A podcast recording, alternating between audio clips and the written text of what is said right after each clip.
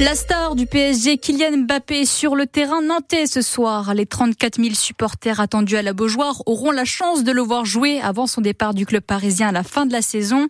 Le capitaine de l'équipe de foot de Nantes, Pedro Chirivella, lui, est surtout très heureux de rejouer contre son ami Carlos Soler. Ils se connaissent depuis tout petit, Florian Cazola. 5 comme le numéro de maillot de Pedro Chirivella, 5 aussi comme l'âge auquel il croise pour la première fois la route de Carlos Soler sur un terrain de foot à Valence. Je crois vraiment qu'on a accroché tous les deux dès le premier jour. En plus, la vérité c'est qu'on était parmi les meilleurs de l'équipe et nos parents s'entendaient super bien. Du coup, on se voyait très souvent. Le samedi, on, mangeait souvent ensemble, un coup chez toi, un coup chez moi. Jusqu'à leurs 16 ans et le départ de Pedro Chirivella en Angleterre. Mais sur le téléphone, on s'est parlé beaucoup et à chaque fois que j'allais à Valence, on était ensemble aussi. Depuis un an et demi que Carlitos, comme l'appelle Chirivella, est à Paris, Pedro monte aussi régulièrement avec sa compagne voir son pote. J'ai vraiment hâte qu'on se retrouve enfin sur le terrain. Ça fait tellement, tellement, tellement longtemps. Une envie réciproque chez le milieu nantais qui n'a jamais abandonné l'idée d'un jour rejouer dans la même équipe que Carlos Soler. Ah oui, moi j'ai signé tout de suite hein, parce qu'on avait une très belle connexion quand on jouait ensemble. Mais Pedro, maintenant, je suis latéral. Tu, dois, tu, dois, comprendre ça. Je pense que notre premier match ensemble, euh, on avait 7 ans. Donc imagine là, 20 ans après, continuer à jouer ensemble, ça sera un rêve, c'est sûr. Et pourquoi pas à Valence, leur club de cœur, là où tout a commencé, histoire de boucler la boucle. Mais d'abord, c'est retrouvailles à Nantes ce soir pour ce match de Ligue 1 contre Paris avec des supporters parisiens finalement autorisés à venir, mais, mais à 500, pas plus. FC Nantes PSG qui est aussi à vivre en direct sur France Bleu Loire-Océan dès 20h30 avec Guillaume Barré et Florian Cazola. En Vendée, il semblerait qu'une rave party se prépare. Les autorités ont interdit le transport de grosses enceintes aujourd'hui et demain dans le département. Le week-end dernier, il y a déjà eu une rave party à Paimboeuf dans le pays de Ré en Loire-Atlantique.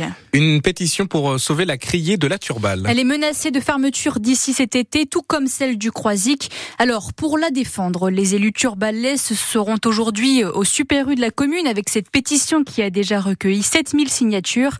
Hier, le maire lui-même Didier Cadreau était sur le terrain pour défendre la criée. On a un plan casse l'année dernière, donc on a eu euh, six bateaux de moins. Euh, nos pêcheurs souffrent aussi euh, avec le gasoil pour trouver des matelots, les quotas de pêche que donne l'Europe à la France, et puis aussi là en ce moment l'interdiction d'aller pêcher dans le golfe de Gascogne. Mais il faut quand même garder nos emplois. Ça représente à la Tourballe à peu près 200 marins, et puis la filière de la pêche en général, 600 emplois. Puis je rappelle quand même que la criée de Saint-Nazaire a fermé, la criée de Pornic a fermé. Il faut quand même que notre département euh, la filière de la pêche. Il est hors de question qu'on perd euh, cette âme. Là, euh, la politique, on la met de côté. Nous, les élus, on ne doit pas être comme une bernique accrochée à, à son rocher à attendre la marée montante.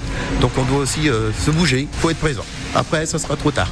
Le maire de la Turballe rappelle aussi que ce port en eau profonde permet d'accueillir tous les navires 24 heures sur 24 avec un accès routier plus facile qu'au Croisic. Les élus de la Turballe seront donc toute la journée au Super U de la commune avec cette pétition que vous retrouvez aussi en ligne sur francebleu.fr, page Loire-Océan. Un adolescent de 16 ans mis en examen pour assassinat cinq mois après la mort de Sokaina, 24 ans, tué par une balle perdue dans sa chambre en septembre dernier à Marseille. Le très jeune suspect vient d'une cité gangrénée par la drogue. La France promet un soutien sur la durée à l'Ukraine en pleine guerre avec Moscou. Emmanuel Macron a annoncé hier jusqu'à 3 milliards d'euros d'aide militaire supplémentaire cette année.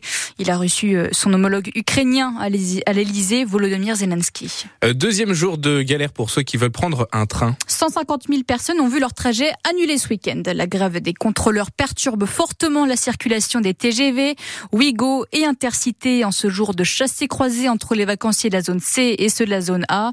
Et alors que les vacances scolaires en Loire-Atlantique et Vendée commencent dans une semaine, cette mobilisation risque d'être reconduite, Raphaël Ebenstein. La stratégie n'est pas encore définie, confie un représentant syndical engagé dans le mouvement. Quand un autre assure que les assemblées générales de grévistes hier n'ont pas précisément abordé la question de la suite. Si nouvelle mobilisation il doit y avoir, ce sera selon lui en fonction des prochaines discussions avec la direction de la SNCF, notamment sur la question des fins de carrière. Reste que selon nos informations, des membres du collectif indépendant des contrôleurs, à l'origine du mouvement, évoquent bien déjà l'hypothèse ou la menace d'une nouvelle grève en avril, calée sur un week-end des vacances de printemps. Ça circule, reconnaît un syndicaliste, sans dire à ce stade si son organisation serait prête à déposer un préavis pour les couvrir. Un autre représentant cheminot qui ne soutient pas la grève, lui, décrit un collectif compliqué à gérer, manœuvré en coulisses par Sudrail. Il redoute une volonté de confrontation, quels que soient les efforts de dialogue social en face de la direction de la SNCF. Et une conséquence de cette grève à la SNCF, les hôtels du littoral constatent une baisse de réservation, notamment à la Baule ou au Sable d'Olonne. Et pour ceux qui iront quand même prendre un train à Nantes, vous y verrez sûrement des infirmiers libéraux qui distribuent des tracts. Ils se mobilisent pour demander une revalorisation des tarifs de leurs actes et une reconnaissance de la pénibilité du métier. Ça y est, on connaît la date des nouvelles élections municipales à l'Aiguillon-la-Presqu'île. Ce sera le 7 et si besoin le 14 avril prochain.